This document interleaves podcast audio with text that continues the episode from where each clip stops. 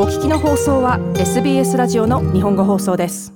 当局はテキサス州で児童19人と教員2人が容疑者に殺害される前にどのような警告の際になりうるものがあったかという厳しい質問に直面しています。この悲劇の後にアメリカの政治家がどのような動きをするか、彼らの銃規制に関する見解に世界から厳しい視線が注がれています。今週の小学校での銃乱射事件の後、確認された銃撃犯の18歳のサルバドール・ラモス容疑者が犯行の15分前に自身の計画をソーシャルメディアに投稿したことが明らかになりました。また、容疑者は彼の祖母を撃つことについてのメッセージ、またすでに犯行に及んだことを確認するメッセージを書いています。容疑者の祖母は警察に通報しましたが、ラモス容疑者はユバルディにあるロブ小学校近くで運転していた車を衝突させ、裏口から現場に侵入しました。当局は容疑者に犯罪歴や精神疾患の起用歴はなく、Facebook の親会社メタは銃撃後にプライベートのメッセージが発見されたと述べています。コネチカット州のサンディ・フック小学校で子供20人と職員6人が殺害された事件から10年になりますが、この事件は世界に衝撃を与えました。このサンディ・フック小学校銃乱射事件の遺族が子供への最近の銃暴力について発言しました。マーク・バーデンさんは、この2012年にコネチカット州で起きた事件で、息子のダニエル君を亡くし、何年も防止を提唱してきました。私たちはトレーニングで、それらの警告のサインをどのように認識して、その人を助けるための次のステップを踏むのかを生徒に教え、たくさんの学校での銃撃事件を防いできています。そのようにして我々は無数の自殺に介入してきました。ですので、こういった対策をとっているのに、未だこのようなことが起こっているのは非常に苛立たしいです。バーデンさんはこのように述べました。テキサス州では民主党の議員が記者会見中に銃暴力についてグレッグ・アボット州知事と対峙するという劇的な場面がありました。ベト・オルーク氏はアボット州知事にアメリカで起きる銃撃を受け入れるだけではなく行動をとるように強く促しました。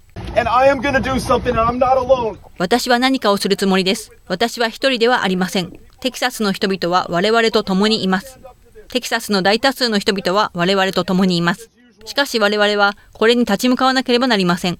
さもなければ、このような芝居を受け入れ、元の生活に戻ることになります。オルーク氏はこのように述べました。オルーク氏は今年の選挙でアボット州知事と争っています。アボット州知事は、ユバルディは非常に衝撃を受けていると述べています。また、アボット州知事によりますと、テキサスレンジャーズ、連邦、州、地方の法の執行機関が調査を行っているということです。人々は起きたことについて当然のことながら怒っています。すべてのテキサス州の人は一緒になってこの恐ろしい悲劇により影響を受けた家族をサポートしなければなりません。今、彼らがこれまで以上に必要としているのは我々の愛です。テキサス州民の皆さんとアメリカ国民の皆さんから彼らが必要としているのは励ましです。アボット州知事はこのように述べました。アボット州知事は今週、全米ライフル協会の総会で話す予定をしており、カリフォルニアの州知事がこれについて懸念しています。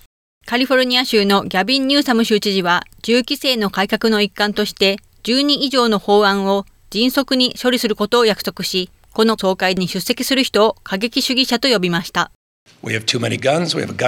我々は銃を多く持ちすぎています。我々には銃の文化があり、これを受け入れるようになり、これを標準とし、この危険な銃、これら戦争の武器を持つという私的な行動の権利を提供することは、非常に多くの大量殺戮と死に導いてきました。これらの銃乱射事件だけではなく、そうあるべきではないですが、我々の注意を引かないような毎日の射撃事件にもです。ニューサム知事はこのように述べました。ジョー・バイデン大統領は、この破壊にうんざりしていると述べています。国として我々は彼らの皆さんの力にならなければならないと思います。そして我々は問わなければなりません。もし完全に止まらないのであれば、この国で続くこの大量殺戮の数を根本的に変えるために必要なことを我々は一体いつするのかとバイデン大統領でした。バイデン大統領とジル・バイデン大統領夫人はユバルディを訪れる予定です。以上、SBS ニュースのステファニー・コルセッティのリポートを上村由子がお伝えしました。SBS 日本語放送の Facebook ページで会話に加わってください。「LIKE」「いいね」を押してご意見ご感想をお寄せください。